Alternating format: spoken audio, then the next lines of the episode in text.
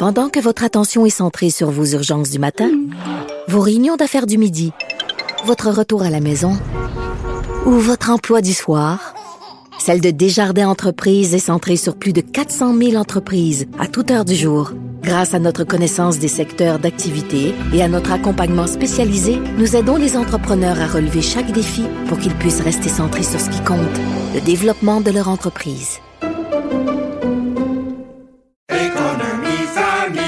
Ici Ricardo. Et Émilie, marchand d'IGA. On a envie de vous inspirer à bien manger. À moins de 5 la portion. Suffit de repérer les produits valeurs sûres et de les cuisiner avec une de nos recettes. Les valeurs sûres, c'est bien pensé, hein? Bien sûr! Détails sur IGA.net.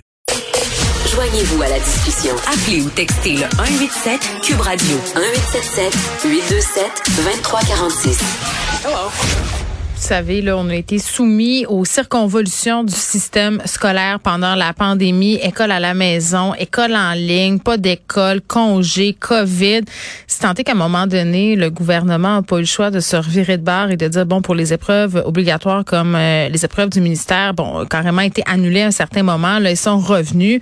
Mais force est d'admettre qu'on doit s'ajuster un peu parce que les élèves euh, sont pas tous sur le même pied d'égalité. Il y a eu des manquements. Il y a encore, moi, en tout cas, je regarde le nombre de journées que mes enfants ont raté cette année, alors que l'école a été ouverte à cause de la COVID, des tests rapides, l'isolement et tout ça. Euh, ça donne quand même des années en dents Donc, j'avais envie de parler de ces examens du ministère-là, des modifications apportées, parce que je sais que beaucoup de parents se posent des questions en ce moment. C'est dur à comprendre tout ce qu'on nous dit. On se demande euh, est-ce que ça va être du nivellement vers le bas? Est-ce que mon enfant va vraiment euh, avoir droit au même parcours scolaire que les autres? Ceux avant la pandémie, on est avec Nicole Monet, qui est professeure au département des sciences de l'éducation l'Université du Québec à Chicoutimi, mon patelin. Madame Monet, bonjour. Oui, bonjour. Bon, c'est sûr que euh, quand on est un parent et qu'on lit dans les journaux que les épreuves du ministère cette année auront moins de contenu, auront une importance moindre dans le bulletin, euh, notre premier réflexe, c'est de dire, bon, on nivelle encore vers le bas, c'est épouvantable, mes enfants vont avoir un diplôme à rabais. Ça, c'est le premier réflexe. Vous, qu'est-ce que vous avez à nous dire là-dessus? Ben, en fait, je pense que c'est pas que les épreuves uniques ou les épreuves obligatoires auront moins de contenu que les autres années. C'est simplement que le ministère a annoncé que les épreuves seraient alignées avec la liste des fameux apprentissages prioritaires qui a été annoncée en début d'année scolaire. Donc, euh, ce qu'on voulait éviter, c'était que les enfants paniquent ou les parents paniquent parce qu'on savait qu'il y avait une liste allégée des connaissances mm. qui avait été annoncée aux enseignants, puis pas se retrouver en fait devant un mm. examen avec une connaissance qui faisait pas partie de cette liste-là. Oui, mais on panique tout le temps, nous les parents, on panique parce qu'on a peur que notre enfant coule, on panique parce qu'on a peur que notre enfant manque de savoir. fait que dans le fond, on est toujours en mode panique, on essaie de gérer, moi c'est ce que je pense. Euh, mais, mais vous avez dit, c'est l'acquis des apprentissages, puis c'est une mesure. C'est ça qu'il faut se rappeler, là, euh, Madame Monet, parce que expliquez-nous pourquoi les épreuves du ministère ont été instaurées au Québec en premier lieu. Oui, ben la première raison des épreuves, c'est pour s'assurer à la fin de l'année scolaire que l'ensemble des enfants du Québec ont atteint la base nécessaire hum. du programme de formation. Donc, la première raison, elle, est juste pour comparer finalement entre les écoles si tout va bien, puis si les élèves atteignent ce qu'ils doivent atteindre. Hum. Et puis la deuxième raison, ben, c'était pour réguler le système. Ça veut dire que si dans une école on se rend compte, bon, ben, qu'il y a plusieurs enfants qui ont des difficultés, qui réussissent pas les épreuves, ben, à quelque part peut-être il y a des questions à se poser sur est-ce qu'on peut injecter plus de budget pour plus de ressources, pour plus d'aide, etc.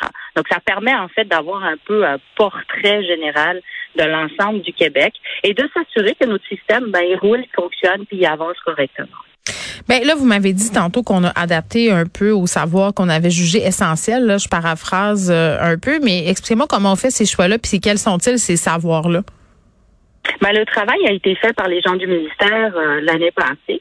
Puis en fait, ce qu'ils ont fait, c'est qu'ils ont vraiment ciblé des connaissances qui étaient un peu plus générales, mais qui permettent quand on travaille une connaissance plus générale, qui vont toucher d'autres connaissances plus spécifiques. Mais ça permettait de dire aux enseignants, écoutez, on le sait qu'il y a eu, euh, on, a eu une année de pandémie derrière nous, mm. on le sait que ça a été difficile, mais inquiétez-vous pas, si vous voyez ces connaissances-là durant l'année, vos les enfants, les élèves vont être en mesure de, de, de naviguer l'ensemble du programme. Hmm. Donc, c'est une façon de, de, de s'assurer que ce qui était vraiment essentiel soit vu. Puis le reste, ben, c'est du bonus à quelque part. Oui, mais en même temps, euh, tu sais, je comprends qu'on on n'est pas dans la mentalité de niveler vers le bas, mais, mais quand même, on enlève des choses. On va pas avoir peur des mots, là. C'est quand même ça qu'on fait pour s'assurer que tout le monde passe, entre guillemets, ou qu'il y ait moins de disparité. Parce que tout le monde n'est pas égaux. Là. Je pense que c'est pas une très grande nouvelle que je suis en train de vous apprendre là. Euh, moi, je, comme mère là, de trois enfants, je, je suis inquiète de la valeur de leur diplôme rendu, par exemple, euh, au cégep ou à l'université? Est-ce qu'on est devant une génération qui va être moins forte à l'école? Bien, je pense pas, parce que les épreuves, elles continuent d'évaluer ce qu'elles doivent évaluer. Ça veut dire qu'on veut voir si les élèves sont capables de lire un texte, sont capables d'écrire un texte, sont capables de raisonner avec des problèmes dans des situations de problèmes mathématiques. Puis ça, ce travail-là, il a été fait cette année par les enseignants. Là. C'est pas l'épreuve qui fait que les enfants apprennent quelque chose de nouveau. Le travail a été fait par les enseignants durant l'année. Ben, il a été fait, mais, mais, une journée d'école, euh, Madame Monet, je m'excuse de vous interrompre, c'est 8 heures et moi, des fois, c'était réglé en deux heures avec l'école en ligne. Là. Donc, il s'est perdu ben quelque chose quelque part où on perd notre temps à l'école. C'est un des deux. Ben, c'est certain que le, on n'a pas pu, c'était pas les conditions optimales. Non, c'est le cas de le dire ben c'est là où le ministère s'est dit qu'est-ce qu'on fait? Est-ce mm. qu'on dit euh, aux parents que tout le monde euh, échoue, mais c'est ce qui une fille n'aurait certainement pas été le cas, ou est-ce qu'on réfléchit à nos épreuves pour s'assurer que nos épreuves évaluent vraiment ce qu'ils devraient, ce qu'elles devraient évaluer, pour dire aux parents écoutez, vos enfants, ils ont le minimum requis. On a travaillé le programme, on a travaillé la lecture, l'écriture, on a travaillé les sciences.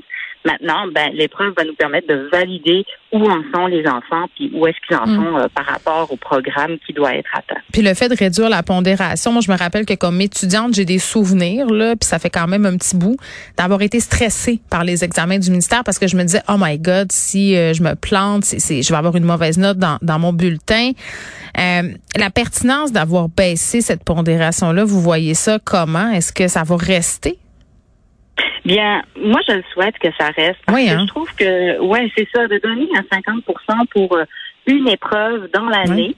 Euh, je veux dire, peut tous se lever un matin avec une mauvaise journée, puis se retrouver devant un examen, puis finalement, il n'y a rien qui va. Puis se dire, ben, tout le travail que j'ai fait pendant une année, finalement, il tombe à l'eau. Donc, je trouve que le, le fait de mettre 20% c'est correct. Euh, ça permet, en fait, euh, oui, de, de pondérer un peu.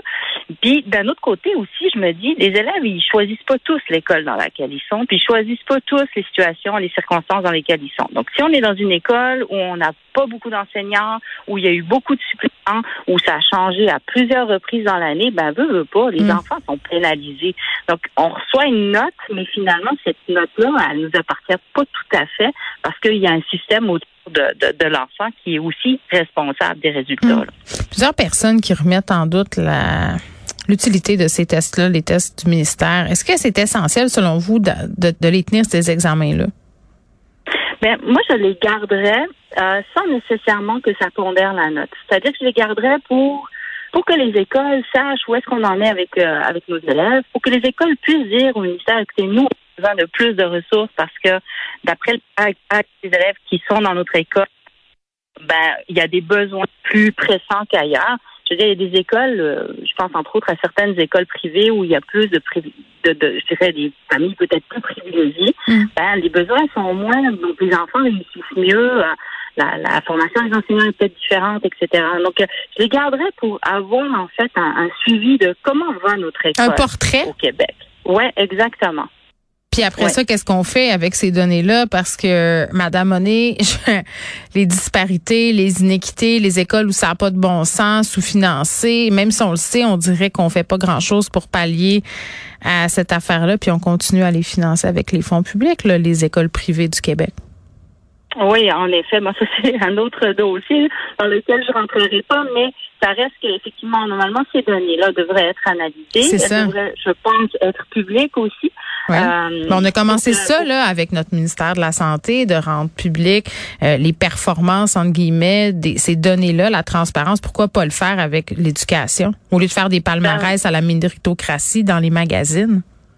Exactement, exactement. Puis vraiment une vraie analyse en profondeur pour dire, OK, ben, sur l'île de Montréal, on a telle caractéristique, on a tel enjeu, ben, ça va prendre des approches différentes. Puis si je suis en région du Saguenay, ben, c'est une autre approche parce que finalement, les élèves, ben, c'est d'autres Donc, de, de comprendre qu'on peut pas avoir une école identique pour Mm. tout le Québec.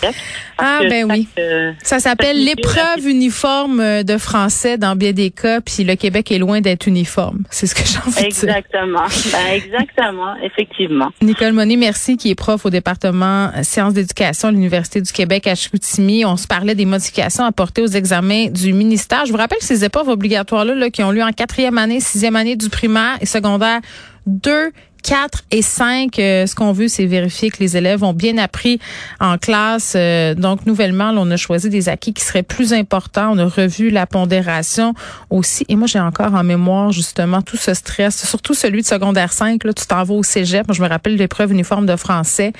Euh, pourtant, j'étais très forte en français, puis je shakeais du petit crayon. Donc, euh, de voir cette pondération-là baisser, je pense que c'est une excellente nouvelle pour les étudiants qui sont un peu anxieux.